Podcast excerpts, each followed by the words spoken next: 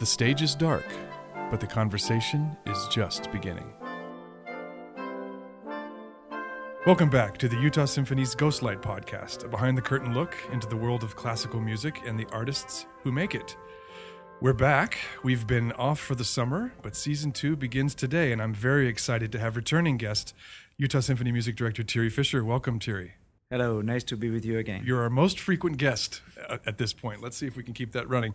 I want to talk to you about the 17 18 season, which has just begun, and I know that there are many interesting projects to discuss, but I want to focus today on the recording project that the Utah Symphony will do this year, specifically the symphony cycle of uh, Camille Saint-Saëns. Tell us what the importance of this repertoire is to you and describe your connection to French Romanticism in general. Well, I'm French educated. You know, this French is my mother language, and I live is the in the most western part of Switzerland, mm-hmm. and Geneva is almost invaded by France. It's a little like a peninsula at the end of Switzerland, southwest, and it's just this, this little part, you know, coming out, you know, like a little like a finger or something. Yeah, yeah, yeah. out of Switzerland. Sure. And we are really surrounded by France. Right. All the city is. So um, when I went to school there, you know, we were following French football, and, uh, later French politics, uh, even more than what was going on in Switzerland, mm-hmm. because Switzerland is divided in three three very distinctive parts with the German and the Italian and the French. Um, now it's different, but you know, in my education, I was very, very close to to French. I had French teachers also for music, you know, for for flute as well, and Paris is the attraction. It's just a few hours by train with the TGV, and very often I used to go to to Paris just for the weekend when I was a student, just to go to bookshops and to buy scores, to meet different people I met in Paris. You know prominent composers, mm. uh, Boulez, Messiaen, Dutilleux recently, a few years before he died, and Maurice Ohana. I don't know if you heard about this uh, French composer sure. as well. And uh, lately also uh, Tristan Murail. We will perform one of his pieces at the end of this season. Right, right. So very close to the French culture in general. And then in music, what has always attracted me without even talking about being a flute player or lately conductor, is the suspension of ideas mm-hmm. when they float in the air, and then you can play with them in one or the other direction, and the uh, the idea of suggestion mm-hmm. as well. So, and this is very very typical of French music in all repertoire. For example, if you play Vivaldi or Corelli, it's not the same than than Jean-Philippe Rameau. Right. You know, it's the same style, in this is the same influences, but the sound is projected with this kind of je ne sais quoi, sure. uh, which is making the particularity. Sure. It's the same later on, you know, and Saint-Saëns is competing with Berlioz Dvorak Wagner. He knew Wagner very well and was influenced by him. And even later, it's Debussy versus Stravinsky and Bartok. You know, this difference of texture is obvious. And even later, Boulez, Dutilleux, Messiaen versus Xenakis, Wolfgang Rihm, John Adams. You know, right. it's a complete different way of making things with an orchestra texture or also in chamber music with this always feeling that you want to know more. Right. Because it's not, or if you take La Bohème, which I know the orchestra is going to be performing very soon, you know, you take my heart, I love you, take it or I kill you. A little bit, I, I make, you know, sure. shortcuts. But you, uh, you just described an opera. Yeah. yeah. And with French music, he's always, yeah, it's just a little bit you can have this French flair, you know, like always, you know, with a open shirt and a cigarette, you know. I said, like, shall we really do it, you know? And just take three days to decide. you know? So this this is a, a, very genuine attraction in in my way of not in my daily life when I have to take decisions as a music director, of course, but as a, I just just let it go, you know, take things serious, but not too seriously. Yeah. I, I love this notion of um, wanting to know more. I think it Yeah. particularly applies to this music because, let's be honest, you're, you're talking about music for which most American musicians know nothing, actually. I mean, these symphonies are not often performed in the United States, with the exception of the Third Symphony, the Organ Symphony, of course. So, since most of these pieces might well be Utah Symphony premieres, is there a special challenge to record unfamiliar music? You've recorded a lot in your life, and whenever you've done pieces that were new to the orchestra, is it especially challenging? I think it's a chance. It's not a challenge. Ah. For the very simple uh, reason that when an orchestra like the Utah Symphony at the level they are playing now, Right. they are so well prepared that this notion of discovering is taking all of us to producing the very best we can. But and there is less artistic challenge because if you record Dvorak New World or Tchaik Five, so many habits, preconception. We know what what the audience likes, what some commentators like. You know, we are surrounded by cliche and preconceptions we should not even have in our minds, but of course they are there.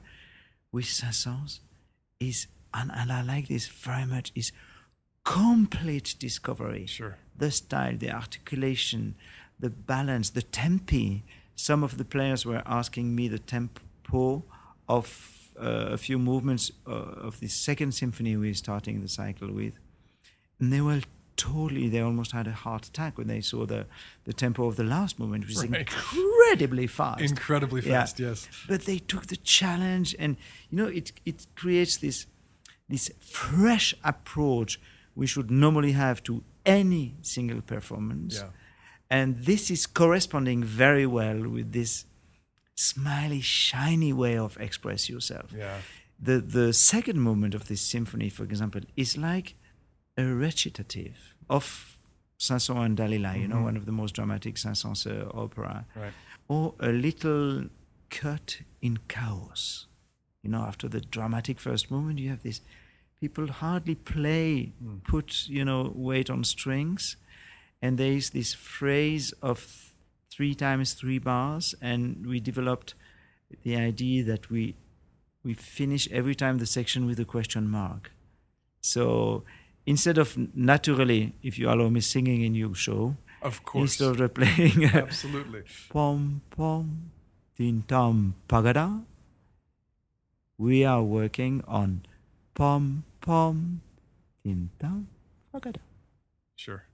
And as i often say beauty Open ended, not yeah, closed. Yeah. beauty is in details but Yeah. just lifting the end of this Sure. verse is create people are looking to each other in different ways just because we don't make an accent Of course. on the last bar. So this is what the French culture is about.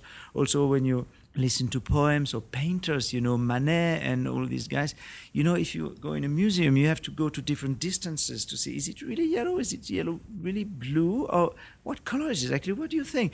And it's always this desire I was talking earlier on of you know this. It creates a permanent attraction, and this is even in romanticism very, very, very strongly different than Brahms, Wagner, and you know the the typical romantic, heavy, bright, deep sound we usually work on.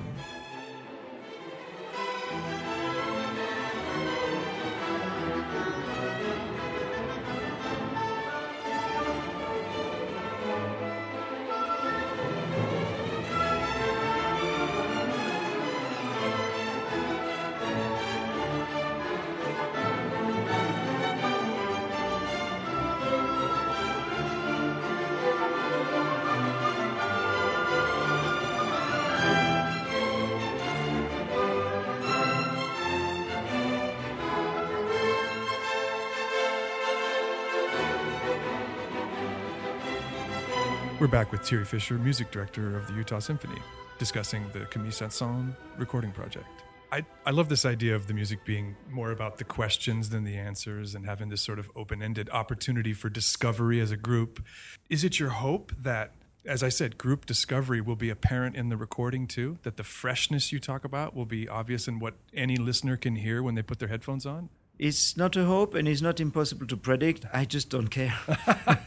you know, we do the best we can, and that we means work. I've asked the worst possible question. no, no, it's, it's it's it's fantastic because everybody wants to know that, but I don't know. yeah, yeah. I'm putting myself in Sure, the- sure. So what I do a lot in this nearly now three days of rehearsal, we have the first concert tonight. I talked more than usual. I gave a lot of metaphors to the orchestra. Like, for example, in the scherzo, there's a place, pa pa pare, pa pa pare, pa pa pa. It comes like an obsession. And just out of the blue in the rehearsal, I, I didn't have the right character in Yeah. that. So I said to the woodwinds, you know, you have to imagine you're a little child and you're working with the family in the woods, and your parents are walking faster than you are, and you're shouting from the back, from the back, hey, I do exist, wait for me, pa pa pa, mm, pa. You know, the French music allows this kind of of um, Yeah. of metaphors, and it speaks i- immediately. Or I say, you know, it's just like somebody wants to give you a kiss, and you just at the last million of second turn the head, you know, and you know, this is really a huge world of metaphors and poetry we Yeah. can put with grace Sure. uh, into this music. And I have to say, the orchestra has been incredibly responsive. Did it work? The one in the scherzo about the kid chasing the parents? Did you get your sound? Totally, yes. Yeah. I love it. Yeah. I, I'd like to talk a little bit about the relationship that the Utah Symphony will start with Hyperion Records, which is a very important European record label. It will be the first time the Utah Symphony, at least in recent memory, has recorded with a predominantly European label. We have really enjoyed our relationship with Reference Recordings, and we're excited to add Hyperion to our profile. So, do you hope this is the beginning of a long partnership? Talk a little bit about the Hyperion situation. Yeah, Hyperion is, is a label I have always admired uh, for years, as you know, they have such a way of developing repertoire and mixing very known stuff and less known stuff. And I've done, uh, I didn't count, but at least a dozen of uh, CDs for this um, label, Hyperion, over the years with three or four different orchestras. Simon Perry is is somebody who is a real artist. Yeah. You know, he does care about sound, about the right people doing the right thing for the right project, which will speak to both, you know, specialist, commentators, historian, audience, give sense. But he is somebody I've, uh, I have always admired for his way of, you know, being a CEO, thinking like an artist. He's not selling shoes or cars. Right. is is selling dreams you know? And this is you know to have at the helm of such a big organization somebody like simon it's i think it's it's very inspiring. So i was of course delighted that we decided to uh, extend our collaboration with the Utah symphony i'm so involved with. I'm totally focused on this 17 18 season doing three full cds with many pieces we don't record only the five symphonies also some little other pieces, and one very big, totally unknown piece, Trois Poèmes de la Foi. Right. And honestly, my thinking has limits when I work on sounds, which is I'm totally committed to what I do. Now, if we do meetings and we talk about the future of the programming of the Utah Symphony, of course we're thinking about it, and we're already talking with Simon about a new project for 1819, and we are, of course, active on that. More to come on that, I'm sure. Yeah. Well, I think it's great news that the that you plan on continuing this new legacy of recording you're creating at the Utah Symphony. Utah Symphony used to record a lot, and then, like many orchestras, there was a long gap, and you've you've brought it back, and I think that's to your credit. And I also have to say, based on the passion you've shown for this repertoire during this short conversation, it's pretty clear to me that once again, Simon has chosen the right person for a project. You're the perfect guy to be doing this. I want to ask you one more question. Of course, it's the hardest when I leave it always to the end to put you on the spot, Maestro. But and I know you hear this question all the time, but I'm actually not sure how many chances you get to answer it. So I'll ask it of you now. Why is recording important for orchestras? Why do it? What's gained? What's the point? I know a lot of people wonder this. It's not important. It's crucial. Yeah. You know, what is an art organization without legacy? What is an art organization without developing its image in the industry? What is an organization without project pushing both the musicians and the organization to their boundaries, to situations they could not have imagined they were going to be pushed to, and have fun? And like the perfect example is this second symphony, you know. People had to prepare it, the musicians, in such a way that it sounds already different. And it's only the first piece of, uh, I didn't count the number of pieces, but probably uh, 10 pieces we're Right. going to record the, Right. the, this year. So I am well aware CDs are less and less sold uh, since a few years because of the development of the technology. They sell a lot of uh, downloading them Right. from Hyperion's website. Right. And I know it's very successful with Hyperion. Yeah. On top of all the reason I just gave, there's one more reason, which is the most important one. When we are talking in our vision for the Utah Symphony about aiming to excellence, I can, with a lot of pride, say on behalf of the musicians, if I compare the first recording we did, whatever, three years ago, probably, I guess, and this one, already the maturity, the confidence, the commitment, the, the realization on what it brings to the collective, it's simply invaluable. A recording like this week is replacing 10 speeches of motivation and 20 concerts trying to be at our super top every single bar. So, you know, adding everything I said in the last two and a half minutes, you know, it makes that it is just an irresistible and unavoidable act for an art organization to continue to aim for. This is creating this unstoppable vision we have to be as close as possible to excellence every two months. I love the answer, and I'm drawn again to the metaphor you made earlier of the of the kid trying to catch up to the parents and saying, "Hey, I exist." And it seems to me that recordings can be another example of this. It's a document. It's a way of saying to the world, "We were here. We did this. This is what we had achieved at this moment in time." I like the idea of leaving those signposts throughout our history. I think it's very Yes, it's showing the industry, you know, that we are doing this, Yeah. and then they can like it or not. It's Right. not important. It's not. You know, and, and I hope people don't like it as well. You know, it's not that you. Yeah. I'm, I'm not looking, pushing this project with the Utah Symphony for international recognition. It's Yeah. not the point. The point is the making of. This is what we need, and this is what makes us better every every every season. Very inspiring words, Maestro. I'm. This is the very beginning of a of, of a season long project. Three discs, like you said, uh, probably ten pieces in all. Very ambitious, very exciting, and the way you speak of it makes me really anxious to hear the final product. So, thanks for being the first guest of season two on the Ghostlight podcast. Hopefully, you'll come back for a fourth visit. Anytime. Okay, thank you very much, Maestro. My pleasure. The Ghostlight podcast is produced and edited by Chad Call.